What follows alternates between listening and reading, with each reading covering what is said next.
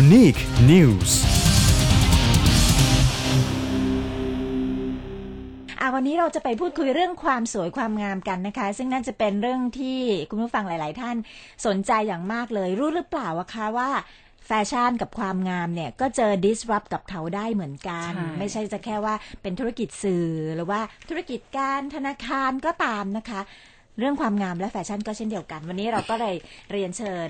คุณธนวัฒน์เรืองเทพรัฐค่ะ ผู้อำนวยการสถาบันวิจัยแฟชั่นแห่งประเทศไทย หรือว่า InFash มาพูดคุยกับเรานะคะ สวัสดีค่ะ สวัสดีค่ะ คุณธนวัฒน์คะ ครับ สวัสดีครับครับผม ค่ะ ต้อนรับเข้าสู่ช่วงจอมยุทธอาเซียนนะคะ ก่อนอื่นจะต้องเรียนถาม อยากจะให้อัปเดตในเรื่องของเทรนด์หรือว่าแนวโน้มของแฟชั่นและความงามในอาเซียนเราเป็นไงบ้าง เพราะว่าแต่เดิมเมื่อประมาณ สามสิบกว่าปีที่แล้วเนี่ยของเราก็ยังฮิตแบบว่าผิวสีแทนอะไรกันอยู่เพราะตอนหลังๆเนี่ยเขาได้มีการวิจัยเขาบอกว่าคนเอเชียเราเนี่ยชอบผิวขาว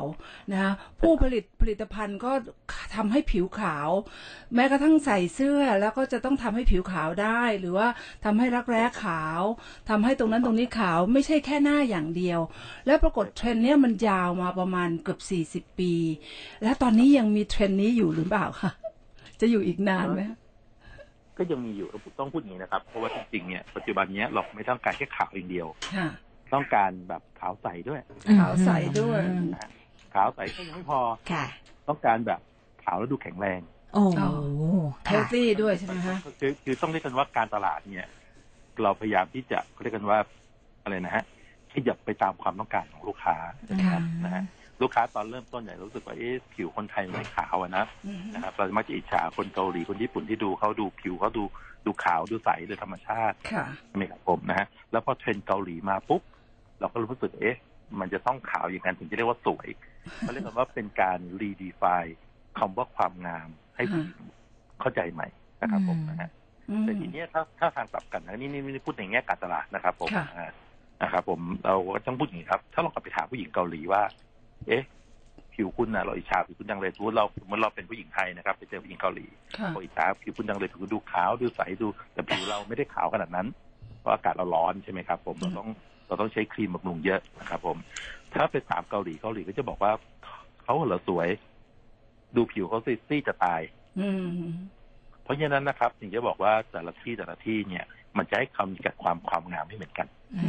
มันเหมือนกับทางทางเอ่อทางทางฝั่งตะวันตกเขามองว่า เราย่อมจะมองเห็นหญ้าของบ้านคนอื่น ดูเขียวกว่าเสมอค่ะนะคะแต่ถ้าพูดเรื่องนี้เราจะพูดกันไม่จบค่ะต้องพูดอย่างนี้ครับต้องพูดว่าแต่ละที่เนี่ย แต่ละตลาดเนี่ยนะครับ ถึงแม้จะมาตลาดเครื่องสำอางเหมือนกันค่ะผมนะฮะแต่พฤติกรรมผู้บริโภคเนี่ยไม่เหมือนกัน อือหือผู้บริโภคพวกในเอเชียชอบความขาวไหมนะครับก็เรียกว่าเป็นเทรนด์เอาไว้ trending กันมานะครับผมค่ะแต่ว่าแต่ละตลาดตลาดมาเลเซีย ตลาดอินโดนีเซียเนี่ยก็จะมีความแตกต่างกันอยู่นะครับ ผมไม่ได้เหมือนกันเป๊ะนะครับผมแล้วทีนี้เรามองลักษณะที่เป็นเครื่องสำอางโดยรวมเนี่ยก็ยังเห็นด้วยว่ายิ่งมีความแตกต่างกันเยอะเลยนะครับ ผมถ้าจะทำการตลาดคงต้องเข้าใจลูกค้าก่อนเบื้องต้นค่ะ ค่ะครับผมนะฮะค่ะ ทีนี้เทรนด์เทรนด์ความงามกับแฟชั่นในอาเซียนกับในบ้านเรานี่มันไปด้วยกันไหมคะอาจารย์คะ เป็นความงามอาเซียนกับแฟชั่นไปด้วยกันไหมในบ้านเราอืมถ้าเราพูดถึง AEC นะครับ10ประเทศนะครับผมค่ะเราพูดถึงแค่10ประเทศนี้ก่อนนะครับค่ะนะฮะก็ต้องบอกว่าตลาดในประเทศไทยเนี่ยเป็นตลาดใหญ่สุดในบรรดา10ประเทศทั้งหมดนะครับค่ะสมมติเราตีว่า100เปอร์เซ็นต์นะครับผมเฉพาะ10ประเทศเนี้ยถ้ารวมไทยด้วยนะครับ ผมนะตลาดไทยเนี่ยอาจจะปาไปเกือบครึ่งหนึ่งพูดง่ายๆคือตลาดบ้านเราเนี่ยใหญ่เกือบเกือบจะเท่ากับตลาดที่เหลือ9ประเทศรวมกันประมาโอ้ณนั้นครับค่ะครับผมค่ะ แต่ว่าแน่นอนอัตราการเติบโตของแต่ละ segment เนี่ยนะครับ ผมก็ต้องบอกว่าอย่างเช่นในพม่าอย่างเงี้ย hair care พม่าจะโตมากนะครับปี Hair care ช่วงของปีที่ผ่านมาโตถึง 90เปอร์เซ็นต์อืมแต่ว่าคนเดียวกันไซส์ตลาดเขาเล็กนะครับ ผมนะค่ะตลาดบ้านเราจะโตอยู่สักประมาณสักสิบเปอร์เซ็นต์นะครับ ผมโดยภาพรวมผลิตภัณฑ์เกี่ยวกับแต่ผว่ามตลาดใหญ่ผมครับผมค่ะ แล้วพวกผิวพรรณพวกอะไรพวกนี้ล่ะคะอ่าอย่างนี้ครับ ถ้าเราบอกว่าเราแบ่งแบ่งแบ่งตลาดเป็นสัก สักสาม segment นะครับผมนะฮะค่ะจะแบ่ง segment ยังไงได้บ้างนะครับผมนะฮะอันที่หนึ่งเลยก็ครีมบำรุงนะครับค่ะผมนะฮะครีมบำรุงอันที่หนึ่งครีมบำรุงเนี่ยตกสักประมาณสักสามสิบเก้าเปอร์เซ็นต์ของมูลค่าตลาดในภาพรวมค่ะนะครับผมนะฮะแต่จะครีมบำรุงปุ๊บเนี่ยก็จะเป็นพวกอ่าอะไรเดี๋ยวแป๊บนึงนะฮะเป็นพวกอ่าเรื่องนะฮะพวก hair care ครับผมนะฮะค่ะผมเดี๋ยวมันบำรุงผมนะครับค่ะผมนี้ตกอีกมาสักยี่สิบเอ็ดเปอร์เซ็นต์เพราะฉะนั้นสังเกตว่าสองอันเนี้ยรวมกันก็ประมาณสักหกสิบเปอร์เซ็นต์ละ ถัดมาค่ะอีกตัวหนึ่งก็คือเป็นพวก cosmetic cosmetic อืมพวกบรรดาพวกสีสันเครื่องสำอางแบบสีสันเป็น color cosmetic ทั้งหลายนะครับผมประมาณค่ะเก้าเปอร์เซ็นต์นะครับผมแล้วก็จะเป็นพวกน้ำหอมมีสิบเอ็ดเปอร์เซ็นต์ส่วนที่เหลือประมาณสักสิบเปอร์เซ็นต์ก็เป็นอื่นๆอย่างเช่น พวกสบู่อะไรชำระล้างอะไรเงี้ยนะครับผมค่ะที่เป็นพวกอุปกรณ์ความงามนะครับผมค่ะเนี่ยถ้าเกิดไปมองพวกนี้ปุ๊บเนี่ยเราก็จะเห็นว่าตลาดเนี่ยถามว่าแต่ละ segment โตไหม segment ส่วนใหญ่ทุก segment จะโตนะครับผมและโตค่อนข้างจะวิ่งอยู่ในประมาณสักอ่า เรียกว่าสักเจ็ดถึงสิบห้าเปอร์เซ็นต์อืมยกเว้นอยู่ segment เดียวที่มีอัตราการแกว่งที่ผิดปกติหน่อยอย่างเช่นน้ำหอม น้ำหอมนี่จะเรียกว่ามีอัตราการสวิงของตัวเลขเช่นบางปีอาจจะบวกเยอะบางปีอาจจะติดลบเยอะอะไรอย่างเงี้ยนะครับผมเกี่ยวเนื่องกับเศรษฐกิจไหมคะ เรื่องน้ำหอมกลายเป็นของฟุ่มเฟือยด้วยไหมคะอ่าผมว่าส่วนหนึ่งก็เกี่ยวข้องกับเรื่องเศรษฐกิจด้วยส่วนหนึ่งนะค่ะต้องพูดว่าเราอยู่ในเป็นกลิ่นนะครับ ผมกลิ่นเนี่ยมันมีความความความชอบและความไม่ชอบอยู่ค่ะ แล้วบางครั้งเนี่ยเนื่องจากว่าพอพอเจ้าของผลิตภัณฑ์เนี่ยเขาเปลี่ยนเปลี่ยนกลิ่นใช่ไหมครับ หรือเปลี่ยนเนี้ยมันก็จะเรียกกันว่า อาจจะไม่ชอบอันนี้แล้วอ๋อต้องทำความปีที่แล้วชอบแต่ปีนี้ไม่ชอบแล้วอะไรออืย่างเงี้ยมมันก็มันก็จะมีความนั้นด้วย แล้วเดี๋ยวนี้ก็จะมีเทคนิคเยอะครับ บางบางบางบางยี่ห้อเดี๋ยวนี้อ่าออกออกกลิ่นเดียวไม่ได้ วิธีจะใช้ให้หอมต้อง ต้องซื้อสองขวดอ๋อผสมฉีดพร้อมกันแล้วจะรู้สึกอืมได้กลิ่นแบบเลยมันจะหอมขึ้น ก็มีก็จะมีเทคนิคการเป็นเทคนิคการตลาดนะฮะต้องการขายควบใช่ครับค่ะต้องการขายควบต้องการที่จะเรียกกันว่ามีกิมมิคให้ค่ะรู้สึกให้ลูกค้ารู้สึกว่าสนุกอืมกับเครื่องสำอางไปด้วยค่ะครับ ผมอย่างเช่นทำให้ผู้หญิงทำให้ผู้หญิงแต่งหน้าฮะอย่างเงี้ยจิตวิทยาทำให้ผู้หญิงแต่งหน้าครับ ก็อยากจะพอได้ออกดูดี อยากจะดูดีแล้วอยากจะมีอ่าต้องการความมั่นใจค่ะเขาบอกว่ามันส่วนหนึ่งเนี่ยสะท้อนสะท้อนธรรมชาติผู้หญิงด้วยว่า อย่างเช่นผู้ชายจะชอบเล่นรถใช่ไหมครับค่ะอ่าเล่นรถเล่นปืนนะฮะแต่ผู้หญิงเนี่ยจะชอบวาดภาพวาดรูปแต่เด็กๆครับพอโตขึ้นมาส่วนหนึ่งอยากสะท้อนถึงสะท้อนถึงความ skill ตัวเองทักษะที่ก็เลยมาวาดหน้าตัวเองส่วนหอืนึ่งอืมอ๋อเป็นงั้นไปมันก็นี่นี่นี่นี่คิดถึงแง่จิตวิทยาครับอ่าจิตวิทยาครับผมครับค่ะฮะค รับผมเพราะฉะนั้นก็คือว่าอ่าการตลาดก็ต้องปรับไปตามเอ่อเทรนด์หรือว่าพฤติกรรมผู้บริโภคใช่ไหมคะใช่ครับฮะเบื้องต้นต้องเข้าใจว่าตลาดเราอะเราอยู่ที่ตลาดไหน เช่นตลาดไทยโครงสร้างตลาดไทยเป็นยังไงนะครับ ผมค่ะภายในห้าหมวดนี้นะครับ แล้วก็พฤติกรรมผู้บริโภคเป็นอย่างไรเขาเขามีคำนิกัดความว่าสวยของเขาว่าเป็นแบบไหนนะครับ ผมนะฮะค่ะเดี๋ยวเอาเครื่องสำอางถูกนะครับผมค่ะค่ะปัจจุบันนี้เนี่ยเอ่อ มันมีการปรับตัวเยอะใช่ไหมคะการออกผลิตภัณฑ์นี้ก็โหมันเยอะหลากหลายมาก แต่ละคนมีแบรนด์ของตัวเองหมดเลย แล้วอย่างนี้เนี่ยจะปรับยังไงฮะให้สู่เข้าเข้ายุคเนี้ยจะปรับตัวกันยังไงดีฮะปรับตัวยังไงล่ะครับฮะอ่าข้อแรกเลยนะครับ ถ้าเป็นก่อนเนี่ยเราจะบอกว่าปลาใหญ่กินปลาเล็กอืมใช่ไหมครับ ฮะทีเนี้ยมาถึงยุคสมัยนี้มันไม่ใช่ละ มันเป็นไม่ใช่ปลาเร็วกินปลาช้าอืมแต่ค่ะว่าแบรนด์ใหญ่ ๆ เนี้ยนะครับผมอาจจะไม่ได้เปรียบเสมอไปฮะถามว่าแบรนด์ใหญ่ ๆ ได้เปรียบกับลูกค้ากลุ่มไหนต้องเข้าใจนี้ก่อนนะครับ ผม อย่างเช่นผมพูดรวมๆก่อนนะครับ ผมเวลาจะมีน้อยค่ะอย่างเช่นพฤเราถ้าเราจะแบ่งกลุ่มพฤติกรรมผู้บริโภค สินค้าเครื่องสำอางของลูกค้าในเมืองไทย จะแบ่งเป็นสักกี่กลุ่ม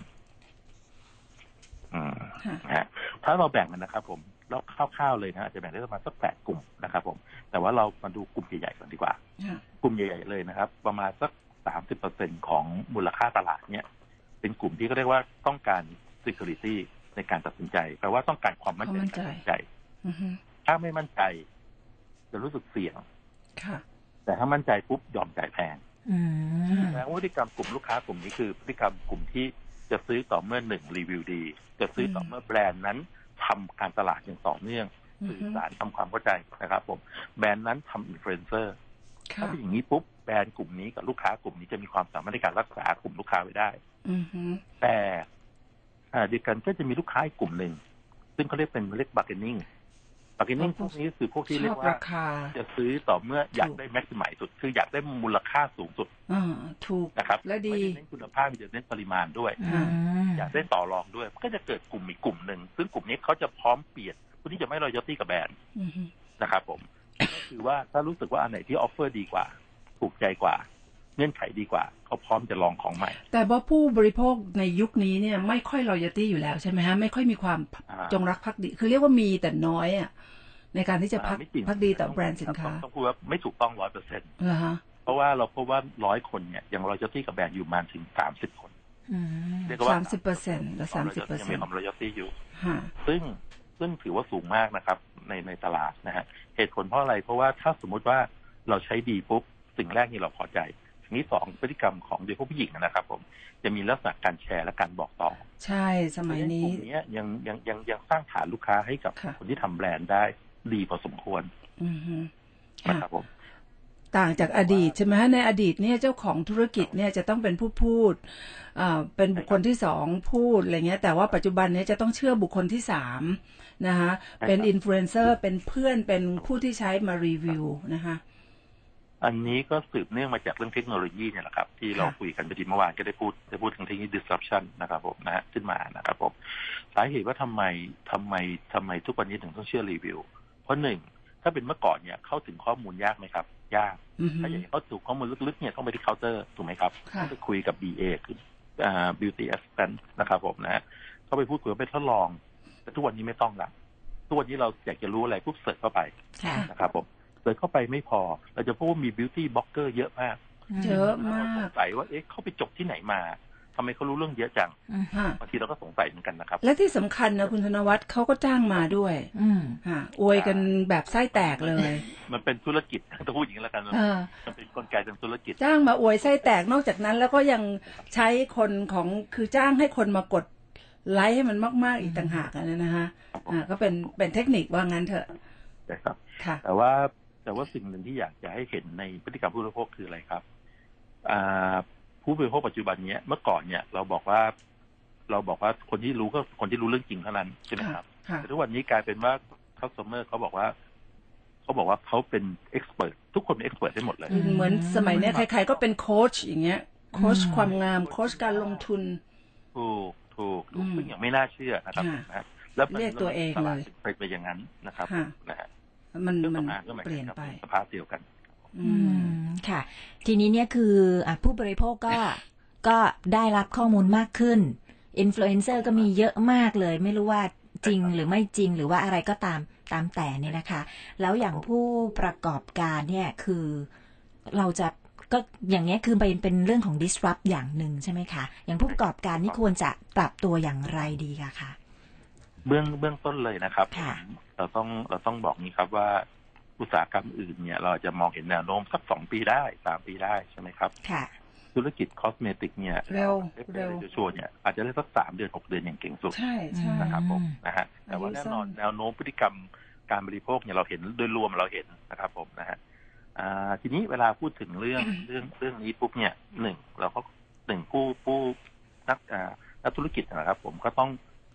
รู้ว่าลูกค้าตัวเองเป็นใครอือฮึต้องเข้าใจพฤติกรรมลูกค้าตลอดเลยว่าซื้อเราซื้อเพราะอะไรซื้อทำไมซื้อเท่าไหร่ซื้อจากใครซื้อที่ไหนซื้อเมื่อไหร่ค่ะที่ต้องสามารถที่จะอธิบายลักษณะของลูกค้าตัวเองได้ว่ามีกี่กลุ่มนะครับอ่าเข้าใจเขาลูกค้าอย่างลึกซึ้งอันที่สองนะครับ ลูกค้าคอสเมติกเนี่ยหรือลูกค้าที่เป็นลักษณะที่เป็นเครื่องสำอางเนี่ยนะครับ ผมเขาต้องการประสบการณ์ เพราะว่าการใช้การใช้พวกคอสเมติกมันเป็นการมีประสบการณ์ร่วมระหว่างสินค้า แล้วก็ Product และเป็นการประสบการณ์ร่วมเวลาเขาแต่งหน้าหรือเวลาเขาใช้แล้วเขารู้สึกดีขึ้นใช่ไหมครับค่ะประสบการณ์เพราะฉะนั้นเนี่ยอ่าเจ้าของแบรนด์ทุกคนเนี่ยจะต้องมีความสามารถที่จะสร้างประสบการณ์ที่ดีได้นะครับประสบการณ์ที่ดีมันก็ต้องประกอบไปทั้งตัวออฟไลน์และออนไลน์ ก็ต้องไปสู่กลยุทธ์การตลาดที่สามารถที่จะจัดสมดุลทั้งออฟไลน์และออนไลน์ให้มันให้เกิดประสบการณ์ที่ดีกับลูกค้าค่ะครับผมก็เรียกว่าใช้ช่องทางทั้งหมดได้ทุกช่องทางนะฮะฮะ ทุกช่องทางใช่ครับช่องทางการสื่อสารนี่สำคัญมากฮะในโลกปัจจุบันนะครับผมค่ะถัดมาเรื่องที่สองเลยที่ต้องทำกันให้เร็ว ต้องเข้าใจว่าตลาดเปลี่ยนแปลงเร็วถูกไหมครับใช่ถ้าธุรกิจเปลี่ยนแปลงช้ากว่าการเปลี่ยนแปลงตลาดเราจะอยู่รอดได้ไหมไม่ได้ยากมากเพราะว่าค่ะคู่แข่งก็จะบี้เราค่ะคู่แข่งไม่บี้เรา ลูกค้าก็จะทิ้งเรา เพราะว่ารู้สึกว่าว่าสินค้าเราเก่า สินค้าเราไม่มีความสดใหม่ สินค้าไม่เข้าใจเขาแล้วเขาเปลี่ยนไปแล้ว แต่แต่ว่าเจ้าของแบรนด์ยังไม่เปลี่ยนอีกเหรออะไรอย่างเงี้ยฮะครับผมนะมันจะเกิดเคสหลายๆเคสมากเลย ซึ่งแบรนด์บางแบรนด์เนี้ยเมื่อสามปีแล้วอุ้ยขายดีขายดี ไม่รู้เกิดอะไรขึ้นแต่ปีนี้มันขายดีมากเลยอืมแล้วถัดมาถึงตอนนี้ปรากฏว่ายอดขายตก แล้วแบรนด์ที่ไม่เคยขายดีเลยเมื่อสักสองปีแล้วปรากฏว่ายอดปีนี้พุ่งเอาพุ่งเอานะครับ อาจจะเป็นเพราะหนึ่งเนี่ยบางเอิญบางเอิญเจ้าที่ขายไม่ดีแล้วขายดีน้อยลงก็เพราะว่าเปลี่ยนแปลงตามลูกค้าตัวเองไม่ทันอือฮึไม่เข้าใจลูกค้าตัวเองพอ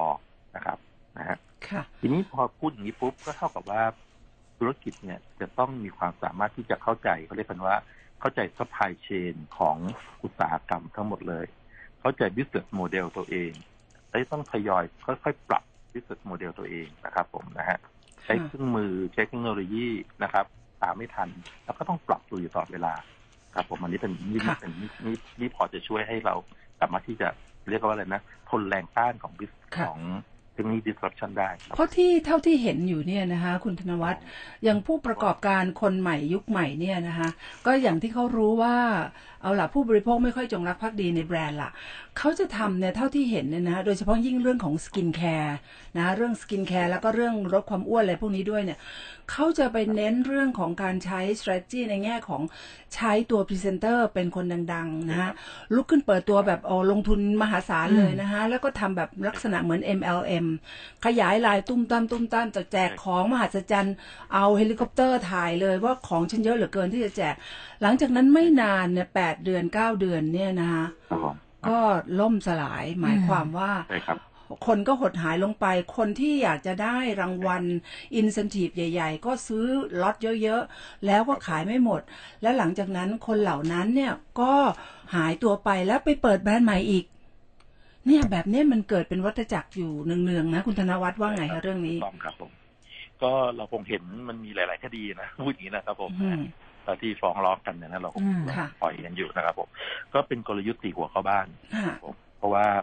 ขายฝันนะครับผม ได้เป็นร้อยร้อยๆล้าน แล้วเสร็จแล้วก็ใช่ครับแล้วทานแล้วก็เสร็จแล้วก็ไปตั้งใหม่ค่ะอืมใช่ครับ สร้างแบรนด์ใหม่ครับ ผม เพราะว่ามันทำให้อย่างนี้ครับ คือลูกค้าเนี่ยก็เรียกกันว่าก็อาจจะเรียกเลยนะครับ หน้ามือตามัวนะครับ ผมหลงผิดไปชั่วครั้งชั่วคราว แต่ถ้าโดนนี้หลาย ๆ รอบ แล้วพอมันเริ่มเป็นข่าวมากขึ้น มันก็กำลังไป educate ลูกค้า ลูกค้าก็จะเริ่มรู้ละว่าอินฟลูเอนเซอร์เหล่านี้อย่างที่บอกแล้วครับ คนที่คนมันดูเป็นเอ็กซ์เพรสกันง่ายเหลือเกินอือจฮึริง ๆ แล้วมีความจริงใจหรือมีความรู้จริงอยู่สักเท่าไหร่ค่ะค่ะพอไปสักพักเนี่ยก็ต้องเรียกว่าลูกค้าก็จะเริ่มฉลาดขึ้นเรื่อยๆจะหลอกได้แต่ลูกค้าที่แบบเข้ามาใหม่ๆหรือเด็ก ๆ เนี่ยนะครับผมอืม นะครับผมค่ะถ้าเป็นลูกค้าที่เริ่มเริ่มเริ่มค่ะเทสเหล่านี้มากขึ้นลูกค้าก็จะหายไปจะเริ่มรู้เท่าก็เรียกกันว่ารู้เท่าทันมากขึ้นแต่ไม่หายครับ เพราะว่า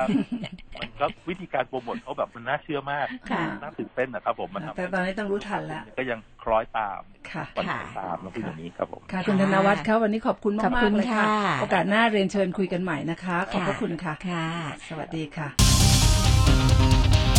Unique News